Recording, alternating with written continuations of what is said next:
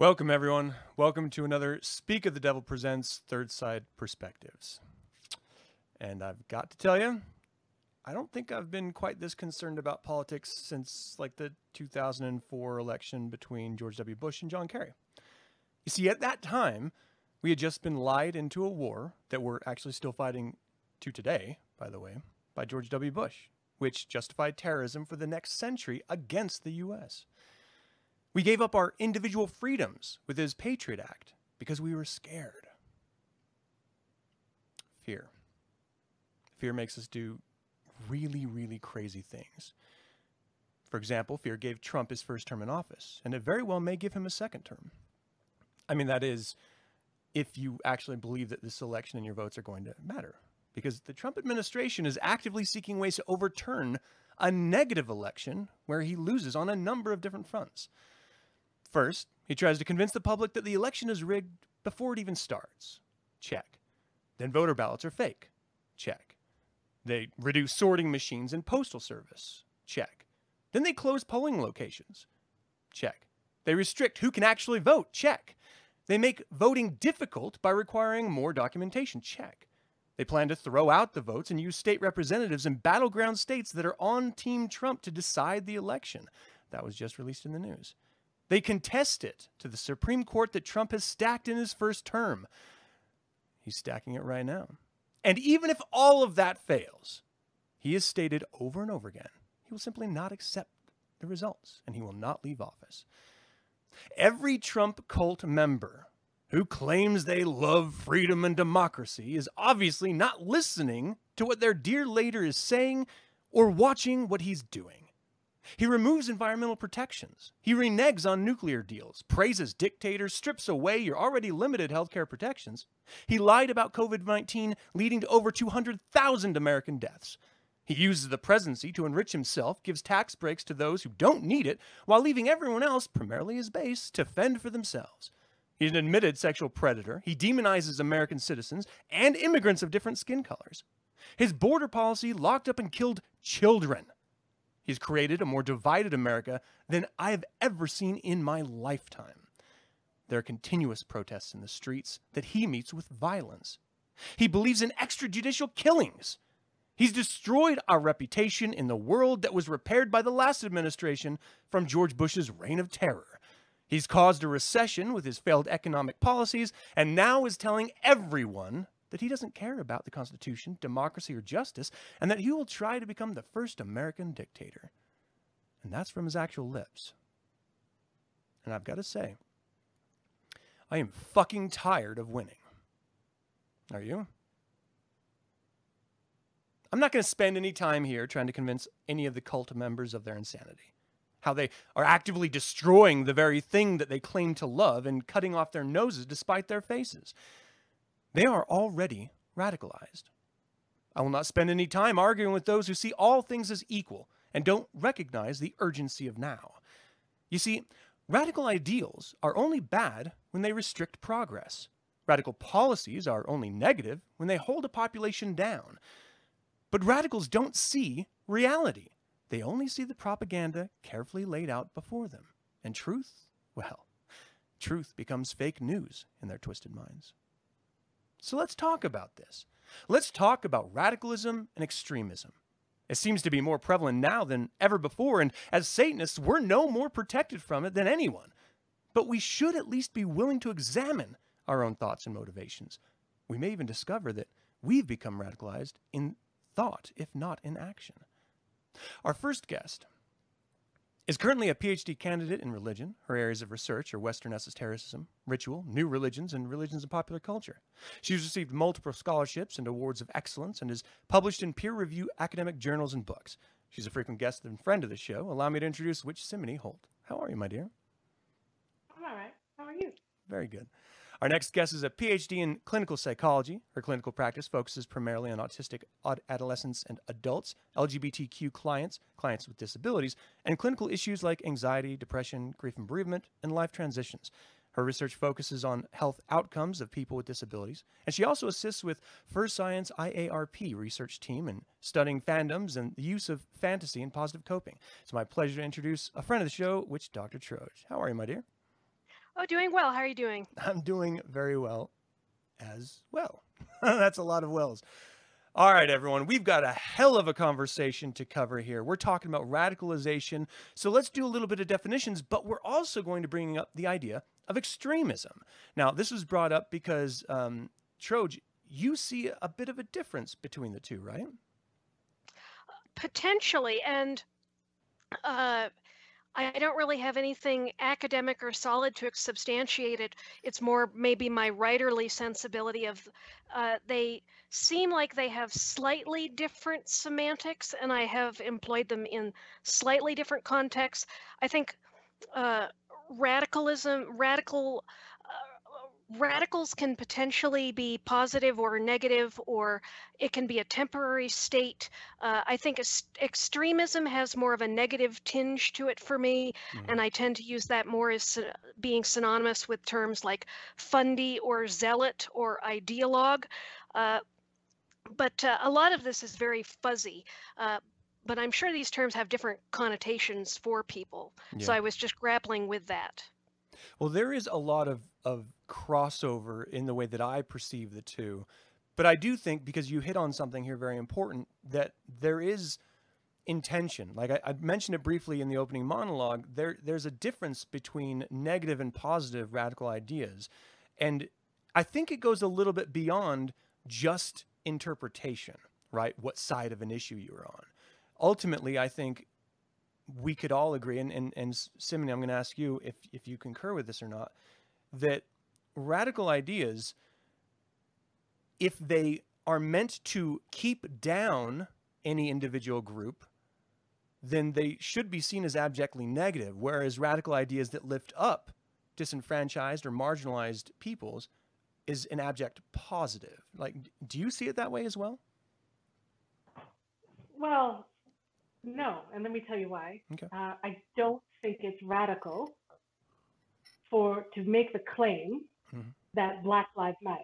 Right. Like yeah. that's not a radical idea to me. to me, this is uh, if you come from a community, any community, uh, if uh, the Black community, Indigenous community, or different people of color, the queer community, uh, but especially right now in terms of the Black experience in the United States, but even internationally, there's a, a broad anti-Black sentiment, and you are hunted down, harassed, killed, murdered, and uh, your voting rights are taken away, there's redlining, um, you're uh, continuously uh, subject to violence by the state and your neighbor, or your neighbor via, you know, via the state in terms of Karens calling the police.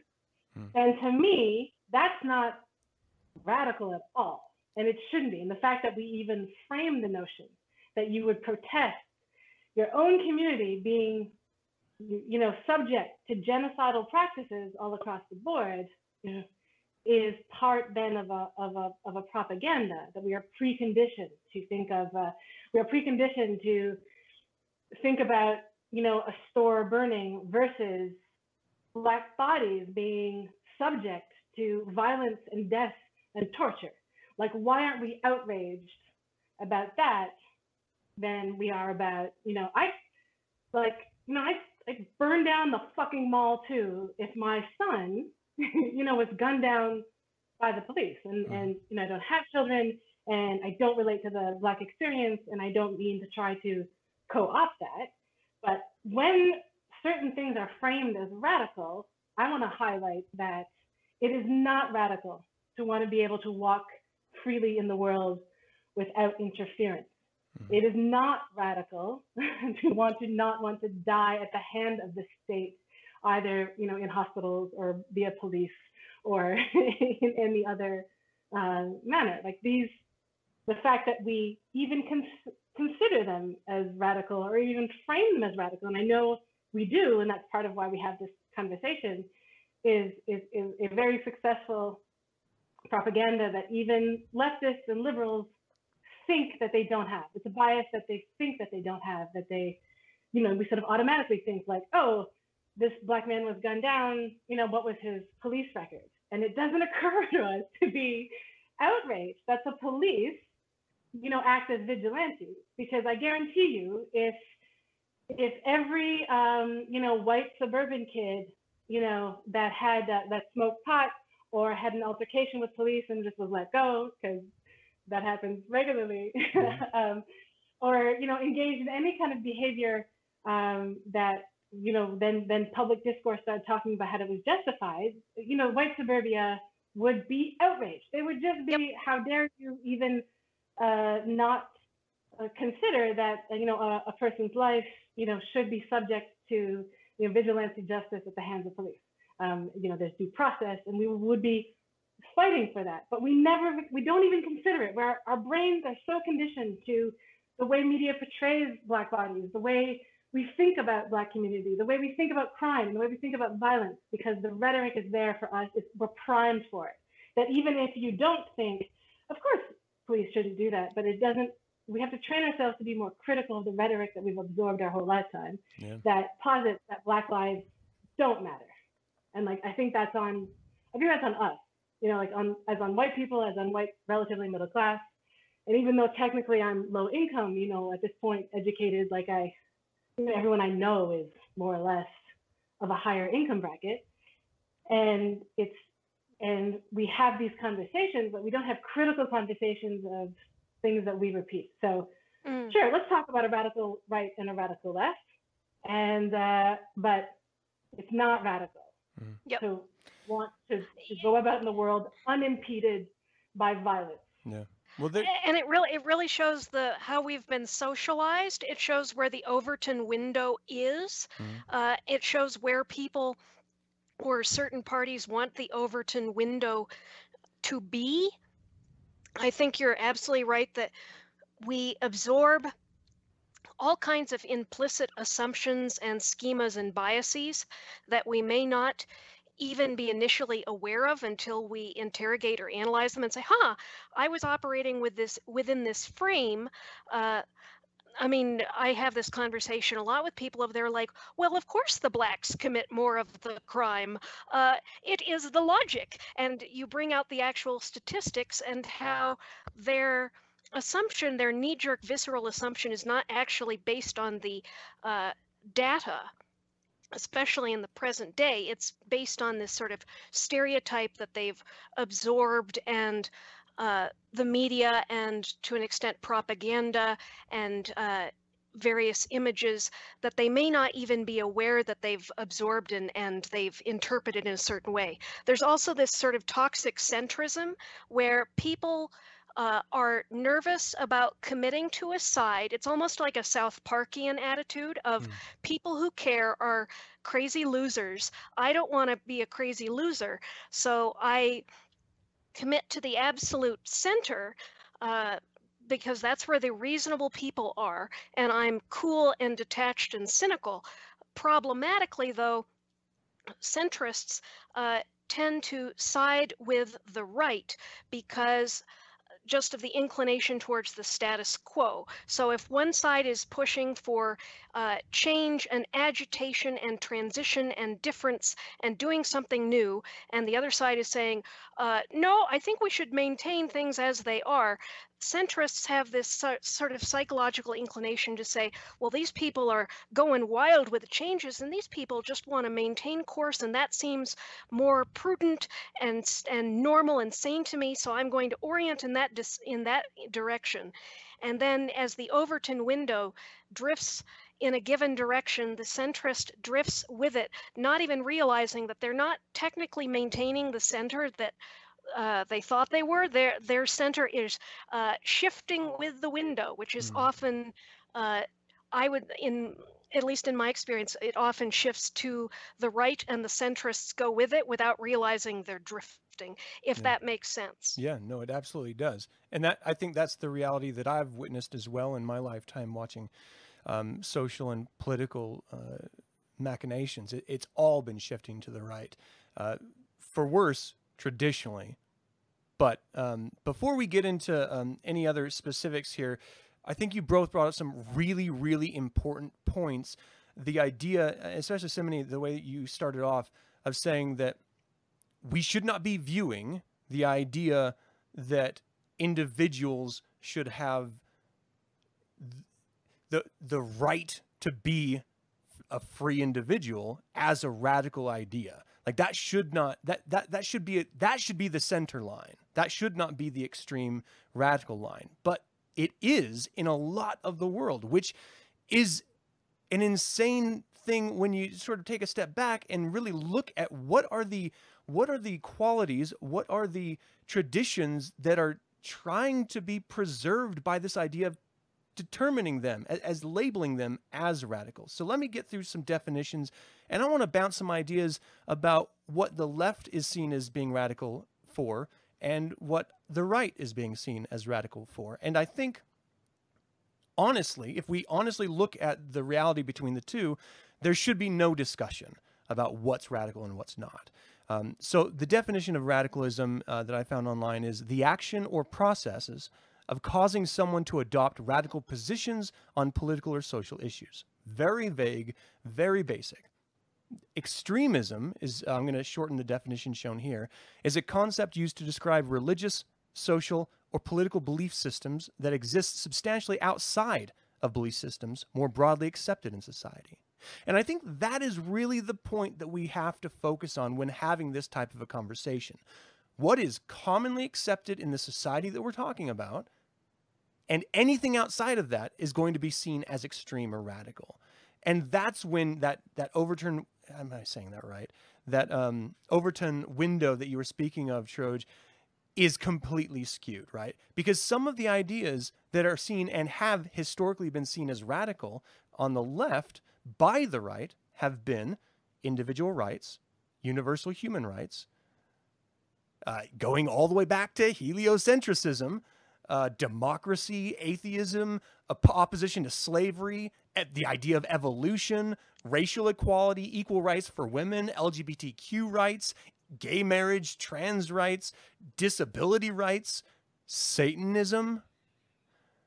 I mean, the idea of healthcare for all. These are very these have historically been seen as radical ideas. And these are the ideas that are currently being protested for that the media, the liberal media as it's being termed, is framing as the radical left. Whereas on the other side, we're seeing straight up murder, we're seeing character assassination, we're seeing straight up threats of rape and violence, we're seeing subjugation. So when the left looks like the left looks at the right, that is what's radical. But that is within that window of commonly held beliefs in a large portion of the society. And whether or not that's even a real statement is under question. Because the right is really, really loud, but they're not popular in numbers. The problem mm. is the reality is most people don't get involved, most people don't vote, and so you're only seeing the activist sides of these issues and using that extreme view as consensus of normality. And there are pundits who have a very vested interest in uh, spotlighting every example of a loony or an extremist or a fringe person or Uncle Larry that nobody uh, in the movement actually likes and saying, this is a, a prototypical example of this movement, and so this is why you need to double down and defend America against these people. Uh, uh, and if you're in certain circles, it can seem sort of alien because you go, wait a minute, uh, I know exactly the person that they're citing, and uh, we don't like that guy either, and none of us agree with him. But there you are. It, it's to uh, perpetuate that. I mean, it's basically to fuel the cycle of radicalization and pull people further in a given direction in opposition of this uh, imagined enemy that wants to take everything from them. Mm-hmm. Um, I'd like to add um, a couple nuances to what you said, um, Adam. Yeah. So, for one, um, you know, I would I would I would challenge the idea, or at least, or at least suggest that we rethink the framing of something that's sort of a, a commonly held um, belief. You know, like I, I'm, I'm less concerned, and, and even the, uh, even in the phrases of like what's a negative or positive view, and and step back and think more about in terms of, of harm.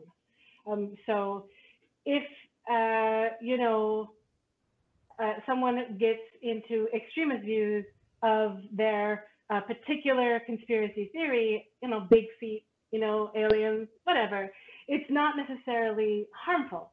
Uh, but if they begin to, uh, you know, think about uh, things like Pizzagate or um, notions of, of uh, you know, Antifa roaming the streets and pulling white women out of suburban houses for rape and violence, um, because Trump even hinted at that in, in several of his lectures. Like he brings these phrases that correspond directly to um, the rhetoric and propaganda of, of black men as sexual predators as a direct threat to white women. And therefore, white men had to enact violence against black men, you know, as protectors of their virtuous, um, virginal type of white women. So there's an entire rhetoric for that kind of thing. Rape and violence isn't new. Um, that stuff was considered quite mainstream, as you say. So I just, I just want to, uh, if, if currently the far right um, in the 80s um, we we considered popularly as dead. So, oh, that's you know that's Nazism that's been dead for a long time. Every now and then in my circles, you know, like a, a neo-Nazi punk, you know, aesthetic might pop up, but and every now and then you I did know that there was an actual uh, you know neo-Nazi violence. It seemed to be very minor and quite and fringe. But nowadays, all these fringe movements have moved to the center. Like these are not fringe movements anymore if the the the uh, president talks about them if there is uh, you know a lot of people willing to mobilize and enact um, violence against people. So um, if if our elected if representatives retweet them, yeah, then that's not fringe anymore. Like we might look at it and go like, that's fucking nuts. Like what the fuck? this Pizzagate bullshit, this QAnon um, conspiracy theories. But it, it works a particular advantage to get people to uh, exactly feel fear. And then even I find the biggest threat right now, uh, even though it, the far right is enacting violence and um, may I just preempt uh, my condolences for the fall of your empire and uh, for having me uh, this way. Um, uh, that that even if that even if the, there's a far right that happens, right now I find that the, the more difficult conversation to have is with white liberals who view Biden as um, going to fix it all. Like they feel so upset, like their worldview has been challenged. Uh, the notion of America being the land of the free is not uh, true for everyone because there's been entire communities that not only have been disenfranchised, but like actively uh, been, been enacted violence against, and that they're becoming aware of it, and it's tainting their view of America, and and thus tainting their view of self. And they, they keep saying things like the race card, like stop playing the race card, or and dismissing that without saying, well, all imperial nations, Canada included, we like to think we're smug and nice, but you know we had slavery and um, we still sterilize indigenous women without their knowledge. Like they go into the hospital for Holy one operation shit. and then, yeah, it's not. You know, Canada has directly engaged in uh, practices and policies that kill indigenous people, and mm. it's it's part of our foundation of our nation.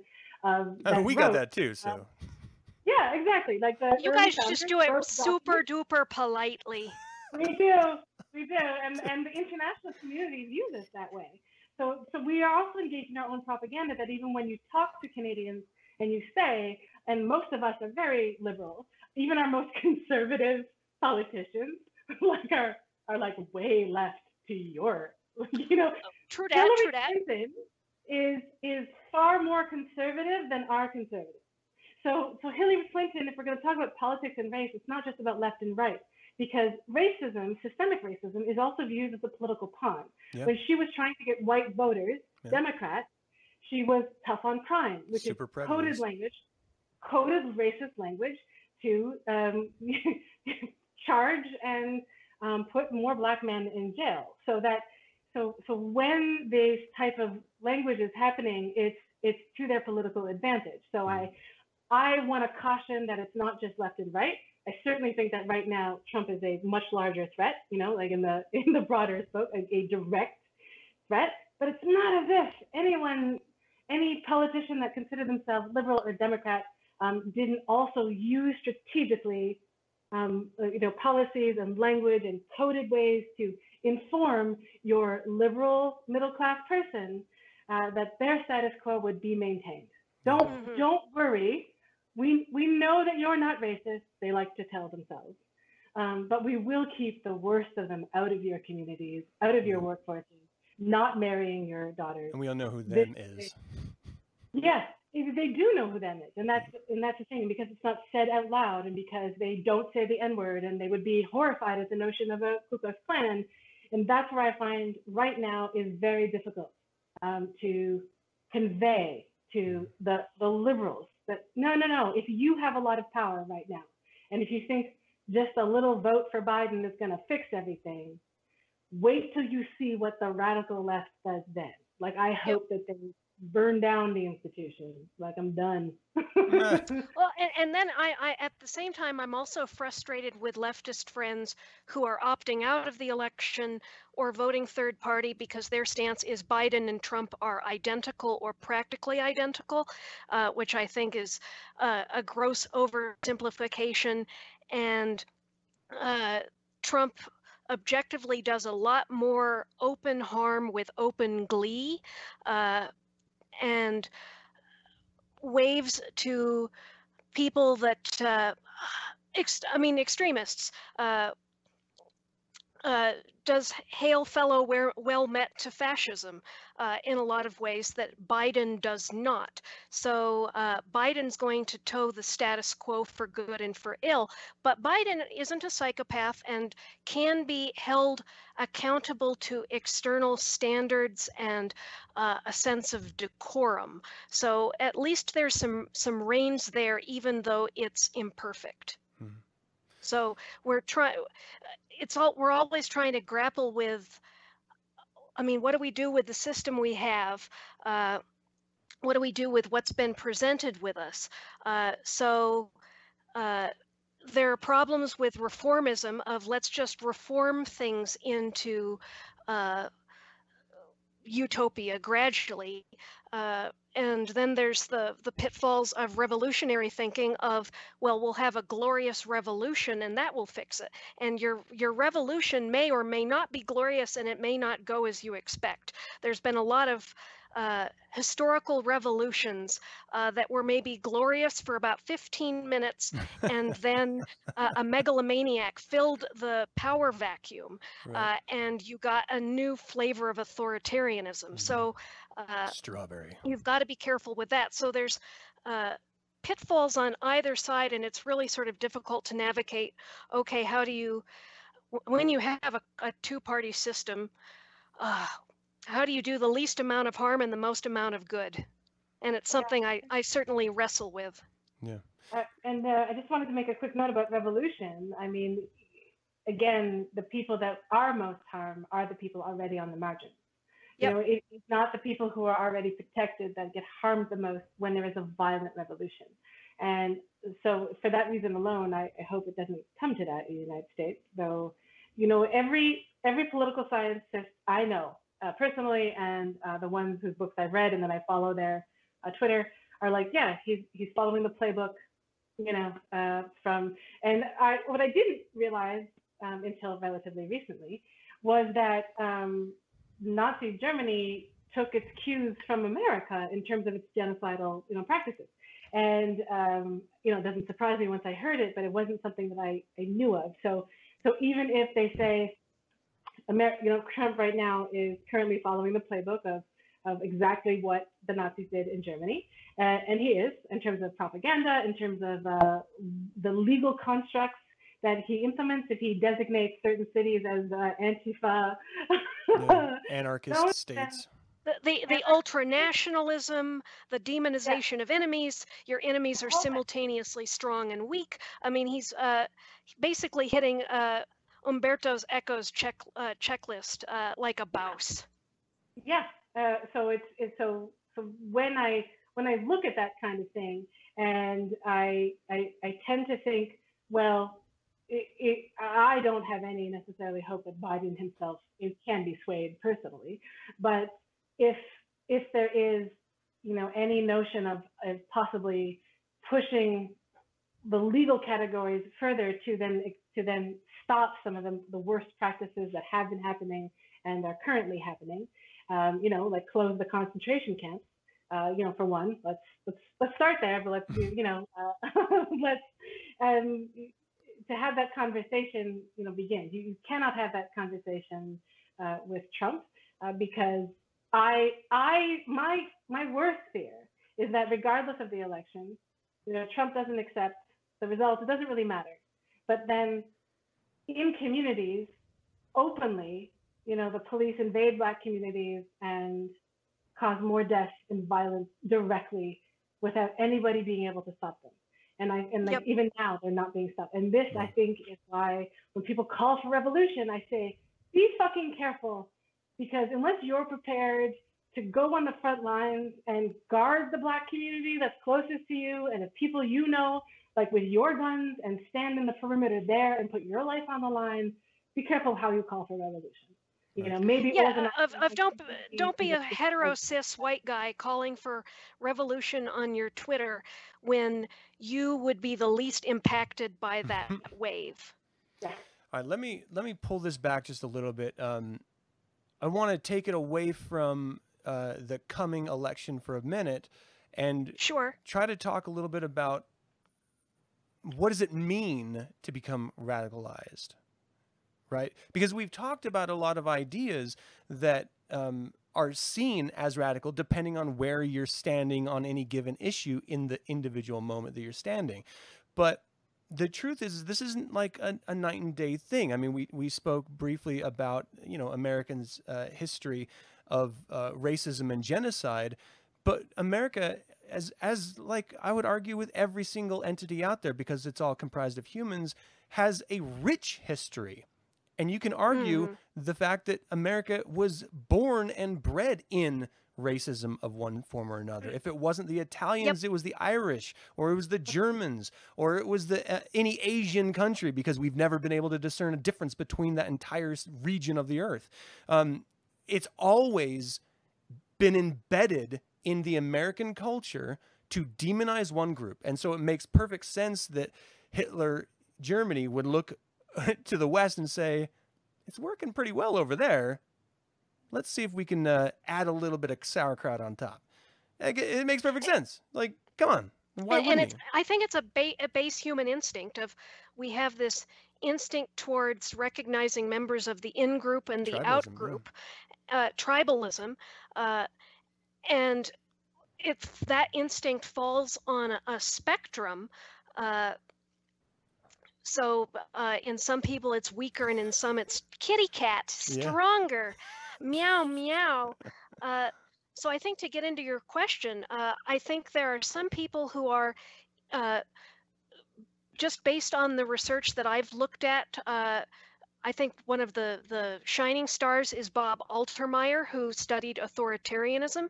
Uh, there appears to be just people who have, I guess, what we could call authoritarian personalities. Of they have a certain cluster of traits and tendencies and innate ways of reacting to the world that predispose them to authoritarianism and extremism in one form or another. And then I think there are uh, regular folks who, when triggered in certain ways, can become extremist or you can ignite extremist tendencies in them. And that's often rooted in fear. It's rooted, I think, in alienation, uh, and I think it's it can be rooted in sort of ego threat, or that your self-concept or, or and or your core beliefs have been challenged, and mm-hmm.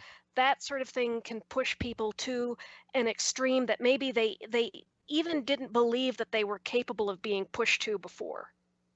So does um, um Cimminnee, let me ask you, does does turning to radicalism or extremism in the individual, does it have to become physically active in order to be abjectly negative? Because you had already mentioned you know there's some people that believe aliens you know help build our species or you know these are sort of extreme or radical ideas but there's not any harm being done.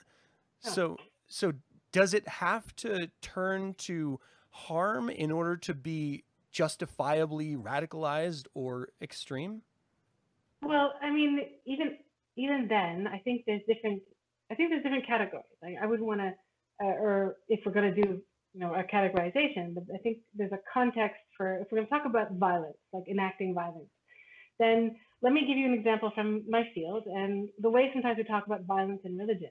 So uh, if we talk about Jonestown, mm-hmm. and one of the things when I've taught um, about when I've taught students about Jonestown is I first tell them, okay, you know, uh, Jim Jones, absolutely bad guy.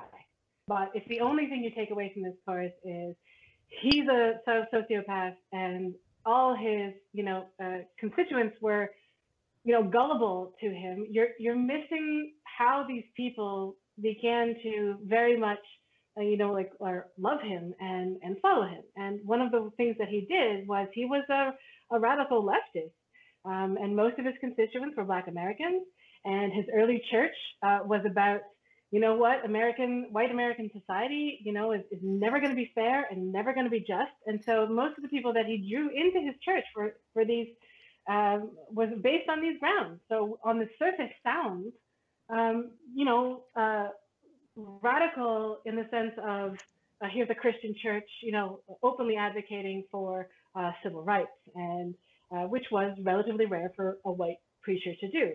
Now, now ultimately he does. Like when he when he gets when he's isolated and they're in the jungle and their compound, you know, people were shot when they tried to run away, and he wants to give everyone um, the you know uh, poison laced uh, flavor aid, mm-hmm. but still, and like, and that's extreme. So here's a ex- notion of extreme violence. But what I want my students to understand is, right, but what ideas would make you follow him? you know, if if you know he talked about doing that kind of thing, he he had done practice runs before while they were still in America. I mean, I'd like to think that even if I went to a church and that these are ideas that I believed in, that the first time that he does a practice run and and to see who is loyal, I'd be like, I'm out. Thanks. It's good. Thanks everyone. But but then when people stay, and sometimes it just recommits them to the movement. Mm-hmm. So it's never just one thing. It's always a slow uh, type of progression. And, you know, some people do walk away. My, um, just to give you a little anecdote, my mother was pretty uh, radical. She grew up in Chicago. She's American and working class. And uh, when she went to university, she, um, you know, got involved with the Black Panther chapter there and lots of radical leftists. And she was part of this group that were talking about, you know, protests, and, and she was involved in those things. Uh, but at some point, she's in this group. Uh, mixed wasn't Black Panther. It was just a I forget the name. She told me once. Um, but then they started talking, they bouncing around the idea of bombing a bank because this represented capitalism and it represented the state. Yeah. And and she uh, said, nope. and, and That's my line. And uh, yeah, she was like, uh-uh, nope. This is, and you know, she recognized in herself this is this is not where I want to be. This is not the risks I want to take. This is not the type of protest I want to engage in. Uh, and and that group was later raided by the FBI, so she was, um, you know, lucky for that. Yeah. But uh, I point that out just to say it's it's it's not as if along the way when people are exposed to more extremist ideas that they come up to you right away and they say, "Hey, do you think it's a good idea to?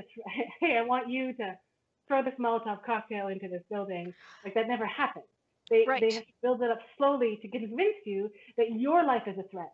Mm-hmm. You know, Rittenhouse, this white terrorist that just you know shot people, um, uh, you know, absolutely is convinced that the black people in America are going to uh, take power and enact the same violence on white people that the state has enacted on them. And he's yep. so convinced of this, and he feels that he's on the side of God, and that he's, well, I don't know if he's Christian, but it wouldn't surprise me. But the notion, but it's, it's embedded no matter what, like that there's, uh, the, that the righteous America, that he is the defender of it. And it's good versus evil right here. So yep. I think that it's not as if, it's not as if when someone enacts that kind of violence, um, it happens in a vacuum. There are other larger factions at, at, at work of of when someone thinks violence is necessary. You know, like in the in some of the violent revolutions, um, it's because the ruling powers so took advantage of the people without power that eventually the only recourse was violence. Mm-hmm. And at that point, I'm not saying that it's justified. I'm just saying if your sense of if your own if the only way you can achieve justice is via those means, then I'm not surprised when that happens. Yeah. Let, let me bring up uh, some of these uh, notes that Troj was so brilliant in uh, putting down here for us. Um, some of the ideas about, uh, and this is uh, from economist Ronald Wintrobe, uh, he noted different extreme movements often share common sets of characteristics, right? So both are against compromise with the other side. Um, they're entirely sure of their position. They advocate and sometimes use violence to achieve their ends. They're traditionally nationalistic. They're intolerant of dissent within their group, and they demonize the other side. I think we can all, in small ways, see that our own internal decisions may correlate with some of these. Mm-hmm. But most well, of us are able to discern the difference, right? Uh, what's that, Treasure? And there was a researcher for uh, who looked at fringe movements named Laird Wilcox, and he had 21 traits of extremism, which were character assassination, name calling and labeling, irresponsible sweeping generalizations, inadequate proof for assertions, advocacy of double standards, tendency to view their opponents and critics as essentially evil, a Manichaean worldview, so things are all good or all bad, and we're in a war between good and evil, advocacy of some degree of censorship or repression of their opponents or critics, tend to identify themselves in terms of who their enemies are, who they hate and who hates them, mm-hmm. tendency towards argument by intimidation, use of slogans, buzzwords, and thought stopping cliches morals or other superiority other or over oh speak English hmm. over others, uh, doomsday thinking, belief that it's okay to do bad things in the service of a good cause, emphasis on emotional responses, and correspondingly less importance attached to reasoning and logical analysis, hypersensitivity and vigilance, use of supernatural rationale for beliefs and actions, problems tolerating ambiguity and uncertainty, inclination towards groupthink, tendency to personalize hostility, and extremists often feel that the system is no good unless they win. And I've even dabbled in those in certain moments, yeah. especially in uh, moments of extreme fear or anger, whether for myself or for others. So I don't think we're necessarily immune to these visceral reactions or behaviors. Yeah.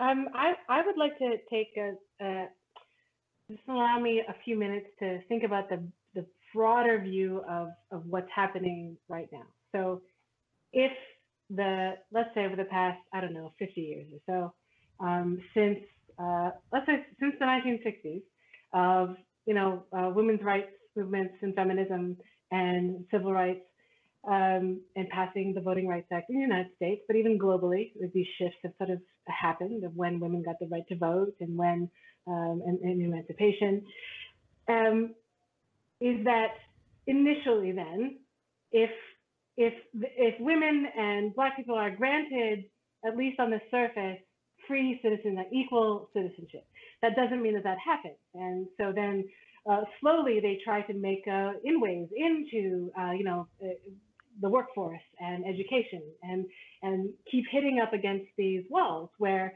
the white establishment keeps responding with, well, we, we allowed one of you in, like, you know, like you should be happy with the with the with the kernels and the pennies that we've given you, and that uh, and that the force to let's just say in higher education because I understand that industry the best uh, is is that slowly what's been happening is that when Black people and Indigenous scholars and women scholars and queer scholars infiltrate the higher education system, is that then they challenge the system with, from within, and that the stakeholders of that system, the the people that most benefit from the status quo then suppress those types of studies and suppress those types of scholars and don't fund them and try to silence them in many ways or punish them. And and that the backlash we're seeing right now is the confluence of, of part of that the old establishment, seeing a new crop of transfer of power, of people demanding power because they've been denied it, and taking away their own power, and also not just taking away power. I mean, like a, having conversations with each other. Like, sit down, mediocre white man. Your opinion is irrelevant. like, let the grown-ups are talking, and that's part of somehow this this incel demanding, dragging a conversation down with derailing tactics, uh, playing devil's advocate in ways that never advance the conversation. Debate it's, me. It is designed that those types of talking points are deliberately designed so that you never advance the conversation beyond squibbling over semantics, so that the people who would like to advance never get to. So if we're talking about pandering, like we, we do far more pandering to the average white male audience than we ever do to anyone else that keep demanding that, that they remain the center of attention in all things, in all industries, broadly speaking. And, if and right then now, when they get pushback, they, they feel that they've been horribly canceled yeah. and oppressed.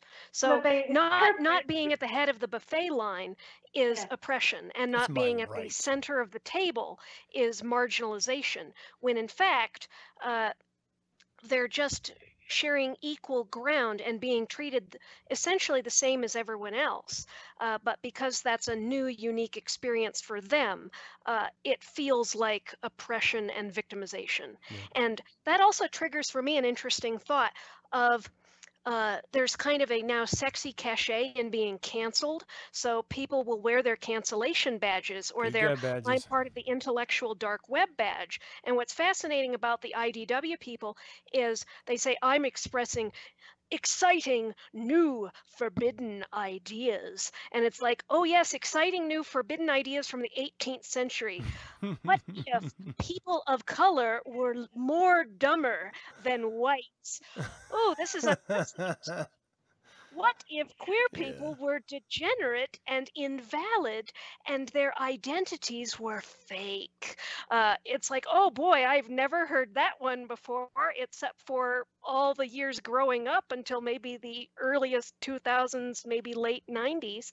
Uh, so it's fascinating how, speaking of the Overton window, uh, what, what's old, what's new is old again. What's old is new again. There we go. Mm. Uh, of presenting uh, actually antiquated, uh, rejected uh, ideas as fresh, new, and forbidden, often to reel in fresh blood and uh, basically amp up the the clicks, the likes, and the shares and your own social capital. Because yeah. I've been canceled for being too uh, too much of an intellectual renegade. I want to I want to talk about some ways pathways that uh, people can find themselves radicalized. Um, I think we've done a pretty fair job of explaining uh, the realities of, of radical and extreme ideas in the society that, that we can recognize from where we are looking back. But to Cimminnee's point, this is never a fast process. It's carefully laid foundations that allow these ideas to grow and cement hold. And then when you're throwing that Molotov cocktail, you're not thinking, whoa, should I be doing this? You're thinking, I have to be doing that. I absolutely have to. I've yeah. been pushed to this point. So there, there are a lot of different ideas of, of radicalization, um, and I think, especially from America's standpoint, and this is one that really, actually, personally infuriates me a lot because I'm, I'm so over fucking 9/11, but it's Islamophobia. It's it's Islam. It's mm-hmm. this idea that this entire group, this entire religious people, is nothing but radicals. Um, yep. Now there is some information here. It was reported that uh, Rafiq Hayat of the Ahmadiyya Muslim Association warned that jailed extremists attempt to recruit violent criminals into radical groups so that they carry out attacks on the public once they're released. Uh, there have been concerns that converts to Islam are actually more susceptible to violence, violent radicalization than individuals born into the faith. And jihadis have tried and tested models of contact with different vulnerable and extremist individuals through online messaging services or social media platforms, and then rapidly manipulate them towards participating in violent action. And I think what's really important to focus here is that there are small groups that fall within the larger group that are radicalizing outsiders to do the yep. work for them. Not they're the ones actually doing it themselves in some cases. And I think that's very interesting because ultimately, from the outside looking in, all we're doing is demonizing and blaming an entire uh, structured group of religious individuals. But the truth is, is it's all a lie created by a very small minority of that group. Um, some others, and we're not we're not even subjecting Islam to the same. Uh, we're we're scrutinizing it differently and more harshly than we'd scrutinize Christianity, uh, which also has extremist elements. Uh, which operate in often a very similar fashion, but we treat them differently. Mm-hmm. Yeah. Um, because this is legitimately my area of expertise, uh, it, it is. I, I I admit to being a slightly slightly put aside by even characterizing what you know anything that's considered good or bad religion. To me, um, these broad movements of you know it's so it's so embedded in in Christianity and Islam are so uh, multiple people uh, enacted by or multiple people subject to all kinds of different economic and political forces all around the world and when people behave in violent ways that we cannot really talk about violent Islam or violent Christianity as separate categories than the politics the geopolitics going on. Like even mm. you know, the Western colonizers have been invading uh, uh, Muslim countries uh, for for a long time and quite literally destabilizing those areas in order for economic gain. And you know, I I I really despise the accusation that if you explain something in context, that you're somehow trying to justify any type of you know suicide bombing. Is like it, it, to me that's an anti-intellectual stance in the first place. You want to understand something, you can't just say, this is Islam doing this, or this is Christianity doing this in the Crusades. You really mm. have to go broadly and say, well, American evangelical Christianity right now is heavily influenced the violence, the violence of the American state immediately and, and has been embedded the notion of white supremacist Christianity. So it's, it's embedded in the ethos of the country. And so the idea then that you wouldn't also be as critical of, of other religions or as complex or as nuanced um, uh, is also then a problem for me because I know it's my training, but even when we discuss them, uh, they're abstracted for me. I don't mean that the yep. violence acted on individual persons or people who experienced war, um, you know, as you have, Adam. I don't mean to devalue the the that visceral, you know, uh, experience uh, of of that but I mean that broadly, we should never, isolating those things is also a problem. Or mm-hmm. calling this not real this or not real that is irrelevant because there's always so many other factors going on. Mm-hmm. You know, they could be, a, they could, you know, the, Afghanistan could have been an atheist nation, uh, but if the U.S. had been, and then Russia, you know, had been uh, for decades um, invading and um, destabilizing their country, um, I can see how that could then cause a whole bunch of different violent reactions in opposition to it. Absolutely. Yeah, right. And, and I think you're exactly right that explaining it is not justifying it, it's just explaining and contextualizing it. So uh, that also, a lot of these people could be, and movements could be uh, better explained and contextualized. For example, uh, incels, uh, often lonely uh, alienated guys uh, who have had difficulty forging meaningful connections with other people and getting dates for any number of reasons. And uh, some of those are uh, outside of their control, some of those are within their control, uh, some of those are tragic, uh, some of those uh, are that's on you, bro. But once you look at it from their perspective of these people these are people who've been struggling with that sense of alienation and are trying to figure out what to do with it. Uh, a lot of ideological extremists are people who feel like outsiders in some capacity or another. They feel alienated or they experience some kind of uh, existential threat or turning point that renders them more susceptible to that extremist movement.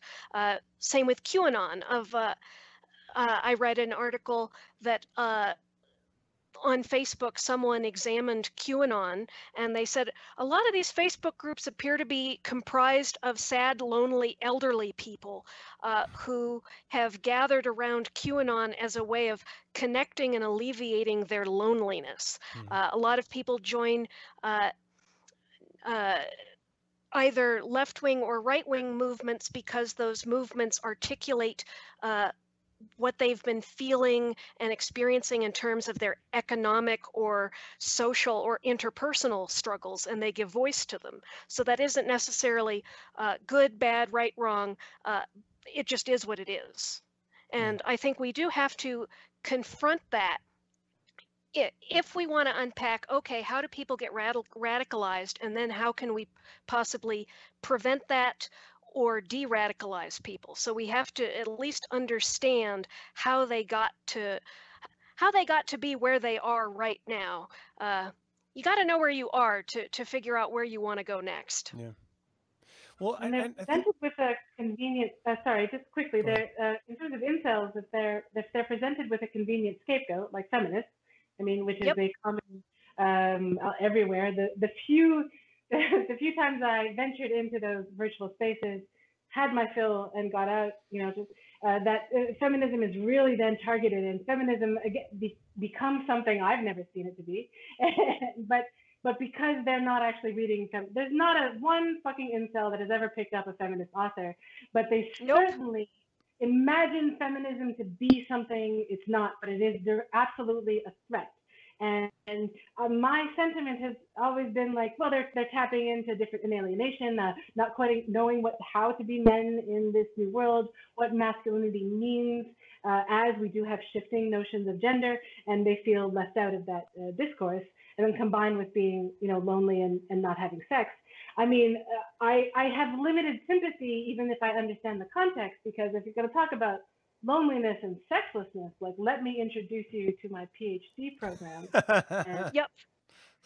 I'm not joining yeah. any incel groups. How, how, how, how's them apples for involuntary celibacy? Well, yeah, you're no right. fucking shit. and I think you can understand people, sympathize with them, and work with them. Uh, as long as there's a person in in there who can be worked with, right. uh, I think that's important. Uh, you don't have to uh, condone or soft pedal or excuse uh, their behavior or their attitudes. Mm-hmm. So I think oh poor ba- oh poor sweet baby uh, is a mistake, but at least saying hey I hear that you're alienated uh, might be useful. And I mean you, you reminded me of uh, a saying I don't remember where it came from of anti-Semitism is socialism for fools. Uh, uh, Wait, what? I don't recall Rich first. Uh, of basically, you get people who have these basic socioeconomic and existential concerns, uh, and uh, the dum dums go for anti-Semitism because uh, they don't actually pick up Marx and Engels and say, "Oh, I'm alienated from my work for very good reasons." Uh, they instead pick up the uh, right wing pamphlet that says the reason you feel alienated from your work and relationships is the globalists. Right. Eyebrows, eyebrows, right. eyebrows. I love yeah. the globalists. it's just this catch all meaningless fucking phrase. The globalists. Which yeah. means the Jews. See, also the cultural Bolsheviks and the cultural Marxists, and also the uh, double or the triple parentheses. Mm-hmm. Um, or just George Soros if you're nasty. Right, right. Let, we're we're dangerously close to our hour limit. Oh, Are dear, you guys I'm okay sorry. hanging out for a little bit more? Oh, absolutely. Okay. Um, for the, everyone here, because I, I see it every once in a while in chat, um, all of our notes are going to be available on my website with links to the source materials um, I want to make sure that we're not just having a conversation, but that if you disagree with a point that is made or an assertion, then you can look it up yourselves. And I would hope that if you do disagree, that you would then do the research. And I'm making that easy for you. Actually, Troj is making it easy for you because you provided the majority of all these notes. But um, there are going to be posted. So please if you're going to uh, disagree or argue, make sure you have an educated argument or disagreement and not just an opinion based in personal anecdote. Um, I, I, I, do want to talk a little bit about pathways to um, radicalization through the right wing. And we're going to get to some of the left wing as well. But radical right wing terrorism is motivated by a variety of different right wing, far right ideologies, most prominently neo fascism, neo Nazism, white nationalism, and to a lesser extent, uh, patriotic sovereign citizen beliefs and anti abortion sentiment. Um, and as with almost all radicalization, we've already mentioned traits of extremism. It's usually those who feel like they are losing a sense of self, either nationally or individually. They don't have economic opportunities that they feel like are give should be given to them or that they have access to. They just feel underrepresented or that their way of life is going the way of the dodo. And so they they can easily be picked up by white nationalist groups and alt-right groups. Um, yep. There's a pretty big difference when you want to sort of A and B compare and contrast with um, virtually any other uh, you know scale of the spectrum, but you know specifically left wing groups, right? Because one is everything is my life is changing, everything's been taken away from me, and the other is I've never had anything and I want to have something. I just want to be at the mm-hmm. table. So yep. you you know, to going to the very beginning of our conversation, where you can't really say that a left wing radical is a radical because they're just saying, we want to be at the table. And the right wing is saying, whoa, whoa, whoa, we can't have another person at the table or else I am marginalized. It's not apples to apples. The arguments are not even and equal. And so you cannot ever look at the scale and look at any given protest that's happening right now in over uh, the world actively and say that the left wing is somehow more empowered, more um, dangerous than any of the right wing uh, actors on, uh, you know, acting directly in opposition to them. It's literally, I want a seat at the table and I don't want you to have a seat at the table. Those are the differences. It's dangerous. So, so, so that is a dangerous claim, though, in, in the sense of if if we make the claim that uh, I mean, left saying left and right is a little problematic, but let me just well, I'll just I'll give that one to you, all. But um, the idea that even when you see um, a lot, uh, when you do see violence, like technically from communism or socialism, uh, there is. I don't want to diminish that communism has, you know, also killed at least 100 million people worldwide. Like, let's not be let, us not let's not be foolish in, in, the claims that we make that one is not violent. But I was really contextualizing in what's happening right now, not. But I yeah. do take your point. Yeah. Yep, so, yep. so, but even in South America, where um, there is a popular um, uh, discourse uh, from the right-wing sources and pundits that talk about the evils of leftism and Marxism and socialism from uh, in South American countries, and we have seen a lot of violence. But what they never talk about is how the American CIA has um, infiltrated them and uh, destabilized Latin America, you know, for decades. So it's not as if you know America doesn't have its own um, interest in in in propping up certain types of dictators in maintaining instability because when a, when a nation is stable, it has more bargaining power. And that is not, that is dangerous to the empire, to the American mm-hmm. empire.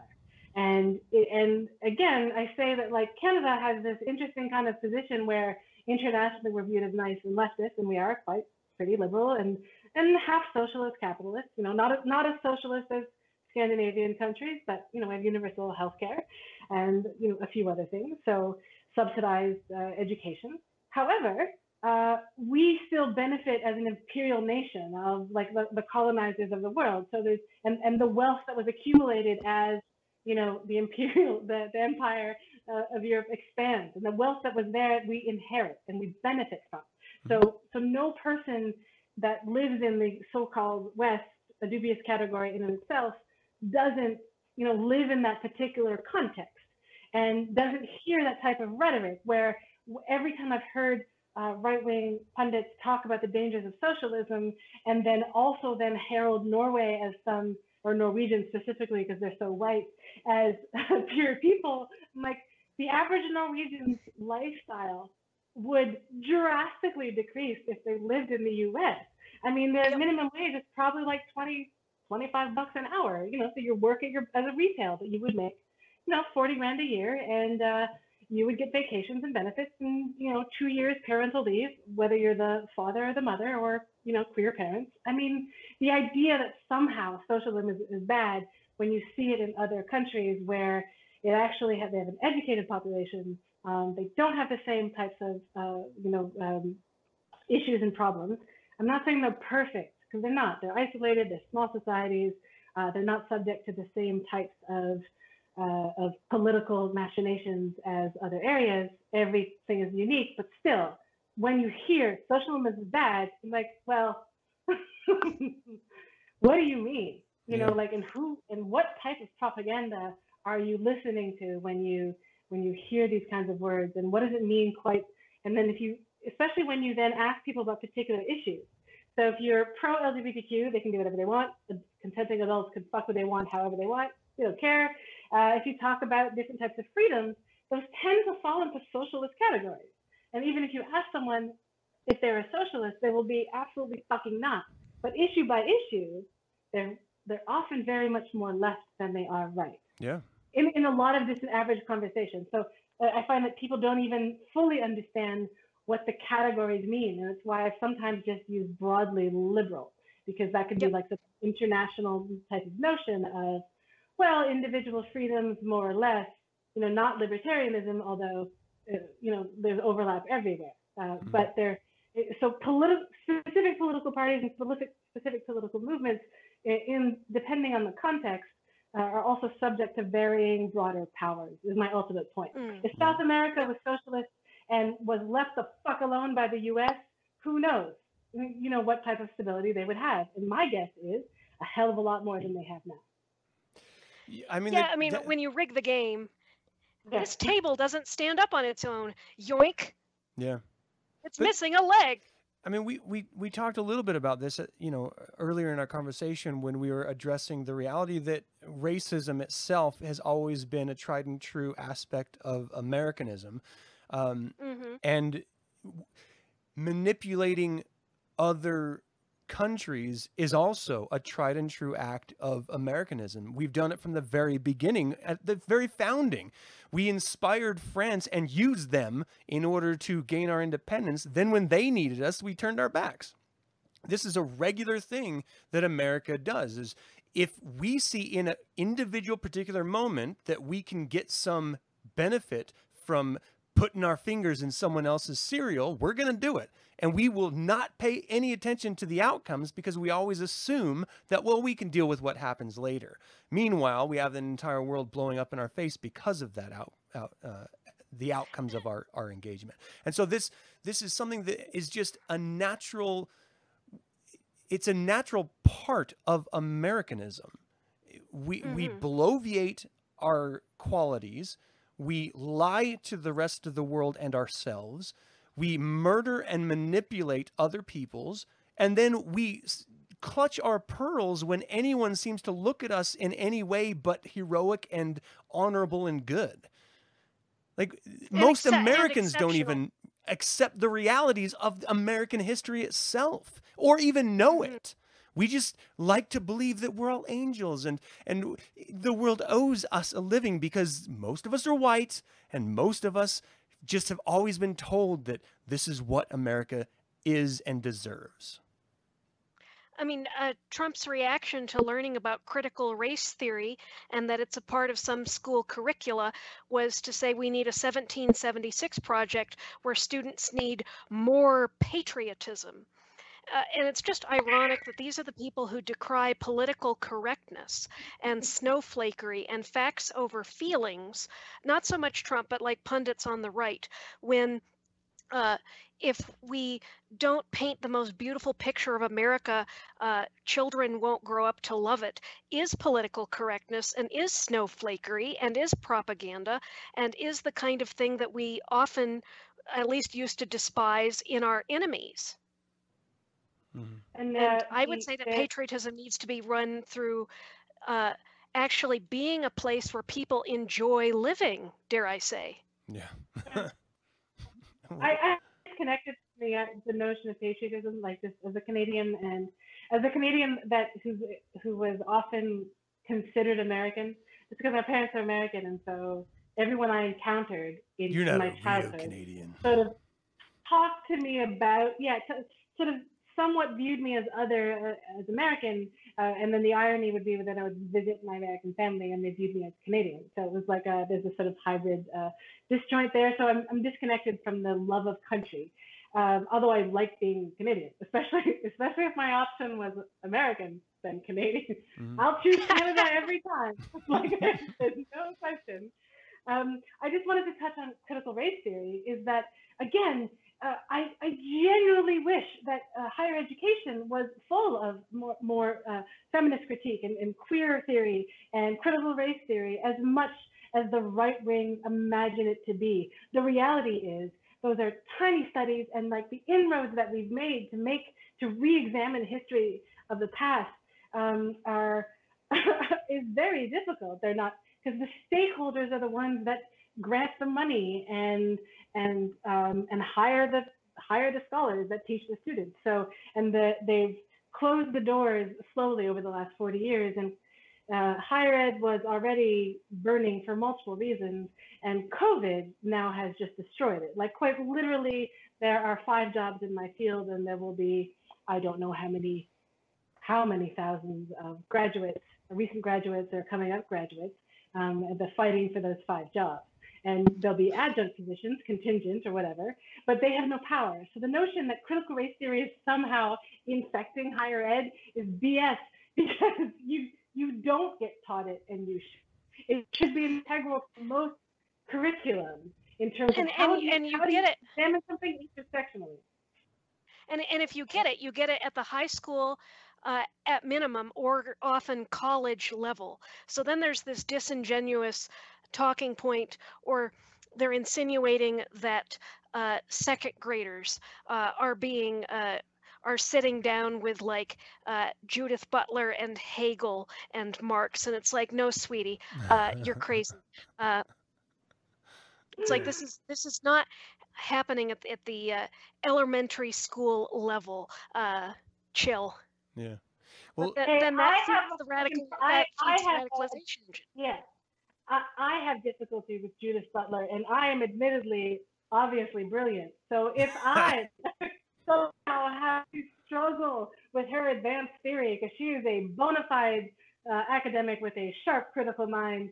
And the idea that somehow Butler is being taught broadly uh, and that it's easy to absorb or understand uh, is just poppycock, as mm-hmm. they say. Like it is, it is advanced.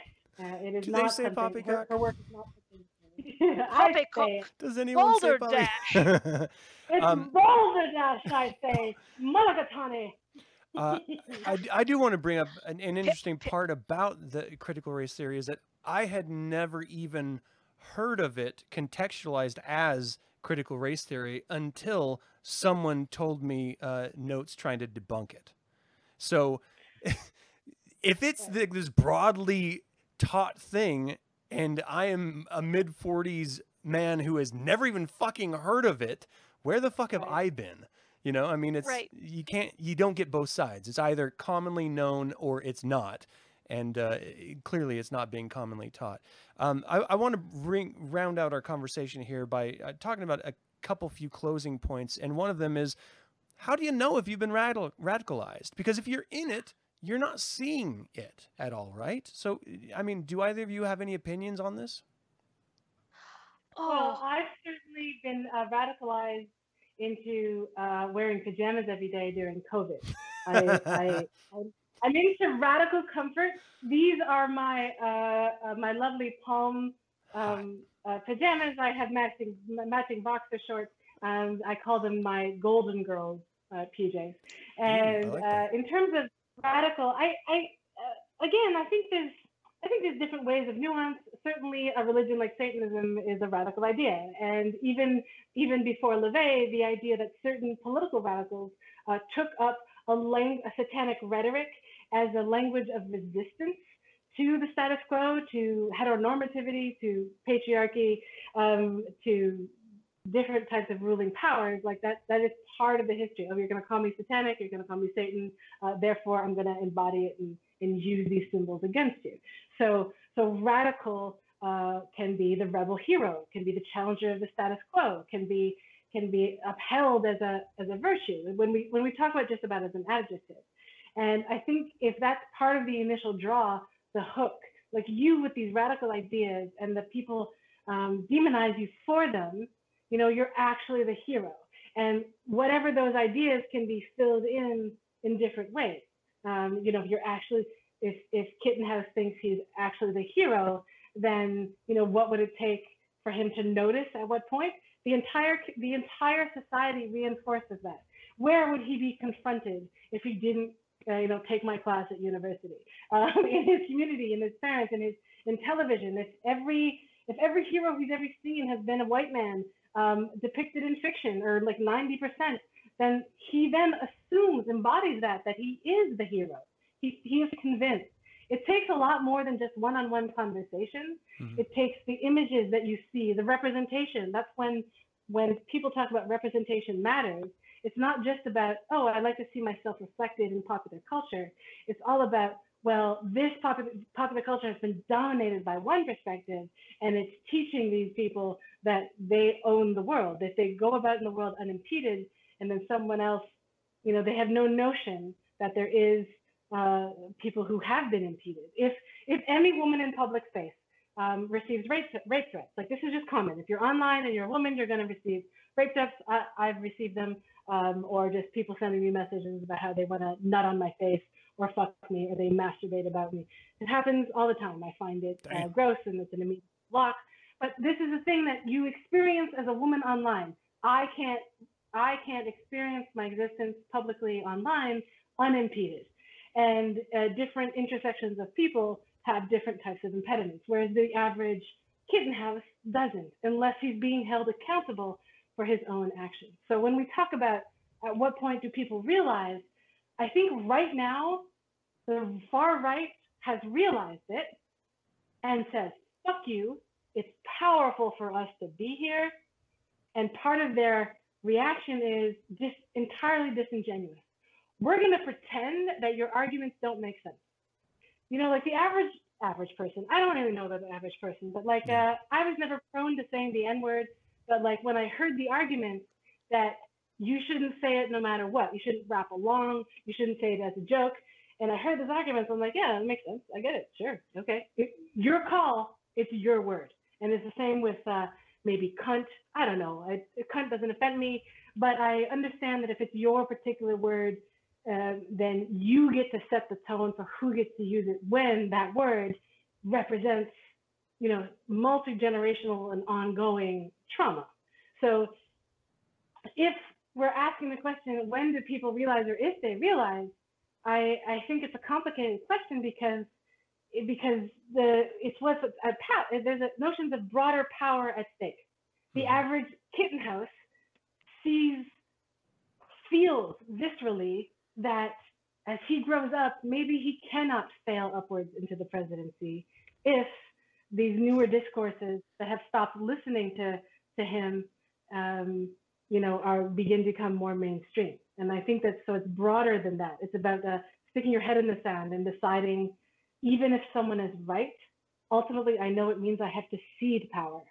And I think the mm-hmm. act of ceding power is, is like, oh, I have to give things up. I have to I have to think about when I, I haven't been impeded. Uh, you know, so I, I'll give you just one example. I grew up on welfare, quite low income. My parents were addicts. My mother suffered multiple traumas.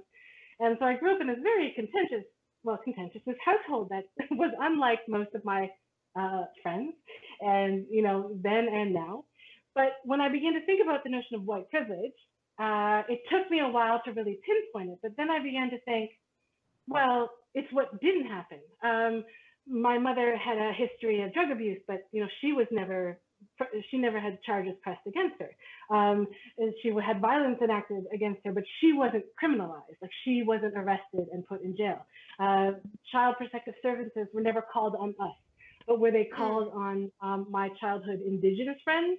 They were in and out of the system their whole lives, and it Yep, it had yep. damaged them in multiple ways. So even in my low income uh, childhood, which poverty has its own trauma, absolutely. What yep. didn't happen, the state rarely intervened. I'm a high school dropout. I first started stopped going to school at 12 years old and worked full time as a nanny. And no police came to my door or charged my mom with truancy because I didn't go to school. We got a few phone calls from the principals, but there wasn't this state intervention in the same way that people of color that I knew would that the police is immediately called and that 14 year old who skipped school could be arrested and beaten by the cops. There's a difference. And, and that, that's right. That's what I had to realize uh, uh, in my own sort of maybe political awakening or evolution. Uh, first of all, I didn't, I needed to first, well, first I needed to actually meet people and see people and uh, witness the fruits of systemic prejudice with mine own eyes. And when I finally was able to witness it in person, it was like, oh, this is a real phenomenon. Uh, this is not made up and this is not strictly academic.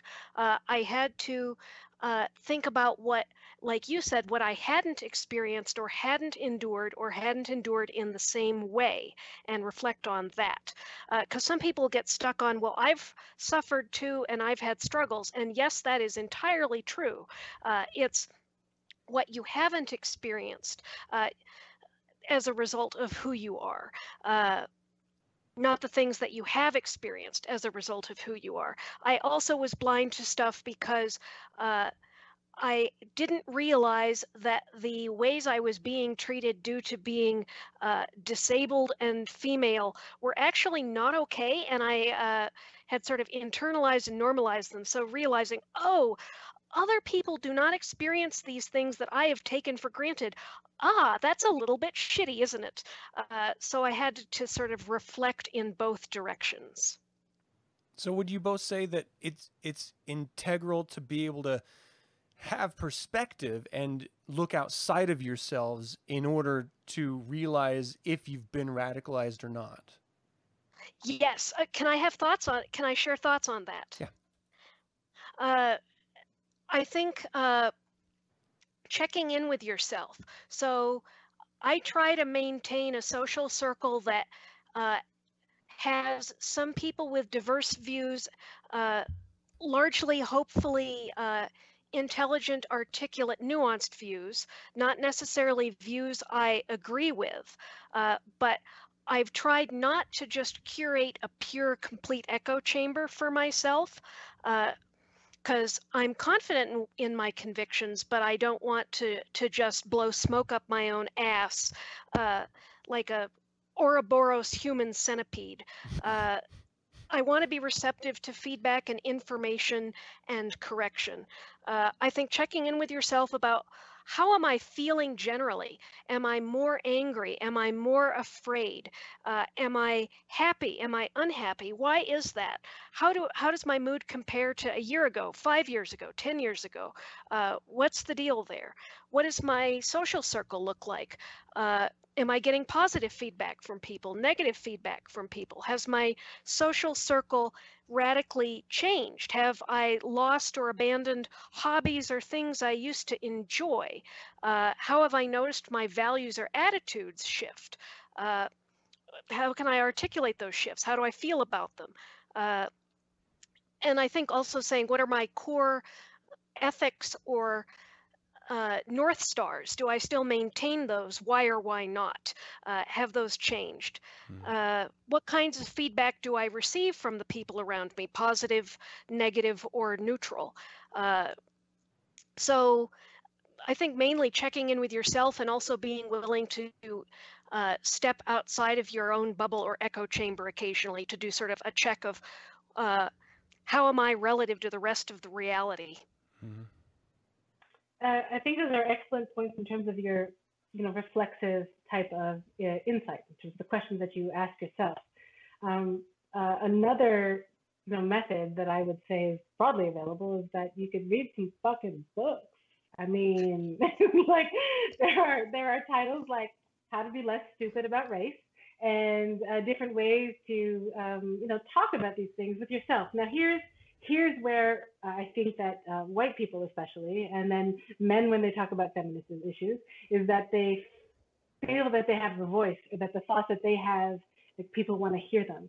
Um, and I think that that's the whole uh, premise of my show. damn it. right.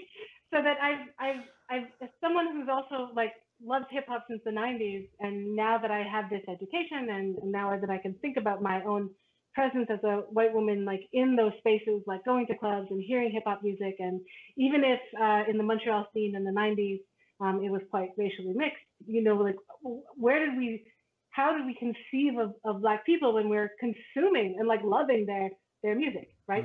Mm. Uh, like we're, we're consuming this culture and is there a, and what is our position when we do this? So retroactively and even now currently, I think, well, if you are somehow you know, engaged in, in Black culture or someone else's culture, you have to recognize you're a fucking guest.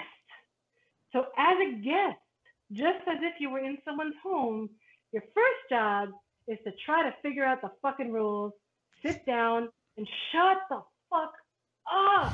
no one cares about the white person's perspective on race. There are people and thinkers and activists and scholars who have spent time talking to each other about what it means, their perspective, what they need, what they want for uh, in the legislative, in the medical, in the academic uh, field. Like the body of knowledge is there everywhere. It's it's easy to find, uh, even in this massive mess of disinformation online. Um, there are ways to teach people to to search for it. Like it's one of the tools you learn in university. But the I I think publicly apart from the individual reflexive things, that we have to begin talking publicly about what it means to search for the tools. It's not about the, the, just the information that you consume. It's about the method by which you find that information, uh, mm. how to vet the information, how to consider different things. If you read a, a body of knowledge and it doesn't mean that you have to agree, but you first have to understand internally what this person is saying. And one of my biggest gripes is anti-feminist rhetoric. And when they something comes out of their mouth that like feminists do X, Y, or Z, I immediately can tell that they've never read a feminist book in their fucking life because right. I want to say, which feminist said that? You tell me. Mm. Like some blog, some idiot somewhere made some claim. That's not. I'm not saying that's not. My buddy said Anita Sarkeesian said it. Yeah, uh, when there's been 50 fucking years of, you know, and uh, texts everywhere. So, and even ideas. And and it, here's the here's the most important thing. Um, it's not on us. It's not on women to educate men. It's not on black people to educate white people. It's not. It's on individuals to then seek out that information. And there may be people that could help you, maybe, but they don't owe you shit. Mm-hmm. Like they don't owe you their time or their effort or their labor. And this is where I feel the entitlement of certain people. Like I can't just go demanding to my black friends, hey, tell me about your oppression. Delve into your trauma in order to make me feel better about mm-hmm. my existence. Fuck that shit. You're not just a guest in someone else's culture, you're a guest in their trauma. Men don't get to ask women about rape, you know, unless they're sharing, you know, as people who have experienced sexual violence and you have that condition of open and respect. Sure. But the, you don't, if you're a guest in someone's trauma, your first job is to sit down and shut up and you, you, you don't say anything and you let their voices talking to each other and you listen. Right. I think mm. that's one of the main, the main things that you can do is that is to use your own silence as a means to understand the world outside of you. Mm-hmm. When well, in someone's lair, uh, be polite or don't go there, Dur. There you go. we all should know that one. Um, I think that's as good of a place as any to close our conversation. Um, at no point was our intention ever to solve the world's problems and convert or educate the masses on how they're right or wrong. We're sharing our experience and education benefiting from others' experience. Um, and again, no, show notes are going to give you links in order to learn more. I think a great way of, of closing this is what Cimminnee and Troj were just saying, bless you, is that, oh, I said bless you. um, yeah, burst into flame. is that uh, education, educating yourself about others' experience is integral. Now, this is something that I've been harping on in the context of lesser magic my entire communicating Satanism existence. Is in order to manipulate others, you must understand them, which means you have to be able to step outside of yourself if you want to be a successful magician or warlock or witch or however you want to frame yourself. Satanist, you have to be able to understand people, but you cannot understand them if you do not at least read what they have to say, hear what they have to say. If you walk into a conversation with an opinion already formed, you're continually just shutting down where they're coming from. You're not actually hearing what they have to say or understanding their experience in whatever minute way we are capable of understanding it. And that is the most important thing. And so I challenge everyone that is either seeing themselves in a left or right position to research your opposing views. And it will not, in most cases, change your opinion, but at least you're going to understand the educated or ignorant position that they're holding. And that's the only way that you're going to be able to understand it. At no point in our lives should any Satanist be standing, and I'm going to throw out blanket terms here, so you can fuck off if you don't like it. Should we be saying, we have to kill that person because they disagree with me? That is never a position to take. It should always be, if you really, really object to what they're saying, maybe toss them some links or some titles in order to allow them to educate themselves but it should never be to destroy them because the truth is the richness of the human experience is the diversity of human experience. And as Satanists, we should be able to accept and champion that idea, at least as I see it. Do either of you have any closing thoughts? I mean, sure. I mean, I, I just wanted to add that, um, look, I might not punch a Nazi myself, but like when it happens, I fucking smile. So no, you know, I'm not for murder, as you say, but like fucking fuck Nazis is all I got. That's, that's my closing. Dangerous take. fuck Nazis. Bold. Um, and, I mean, hell, if someone's hurting me or they're hurting someone I care about, uh, and it's uh, do or die, uh, I am going to do to protect yeah. me yeah. and the people I care about completely understandable. Yeah. Yeah. Um, I suppose my context for the statement was very much in our online world of of uh, paper fucking warriors or text warriors of uh, if you disagree with something, well then it must be shut down. But yeah, if anyone steps to any of my family or some friends or something, then I'm I'm definitely going to step up for them. That's just how I roll. Um, thank you both again so much. I always love spending time with both of you and, you know, having these rather challenging conversations. Even if I find myself in a wrong position, I truly enjoy being educated uh, by the likes of both of you. So thank you so much. Thank you, Adam. Thank uh, you, Adam. thank you for the live audience. I know we didn't get to all your questions. It's really hard uh, producing and participating in the show at the same time with two guests and then to draw on an audience uh, back and forth. But I have been reading your comments and I do enjoy the back and forth that you guys have been having, and that helps enrich this conversation as well. So if you're watching this after the fact, make sure that you're looking at the live chat during the conversation as well, because it'll help contextualize, it'll help give opposing ideas and thoughts and uh, reinforce some others. So thank you all so much for tuning in. Until next time, until we can speak of the devil again, hail Satan.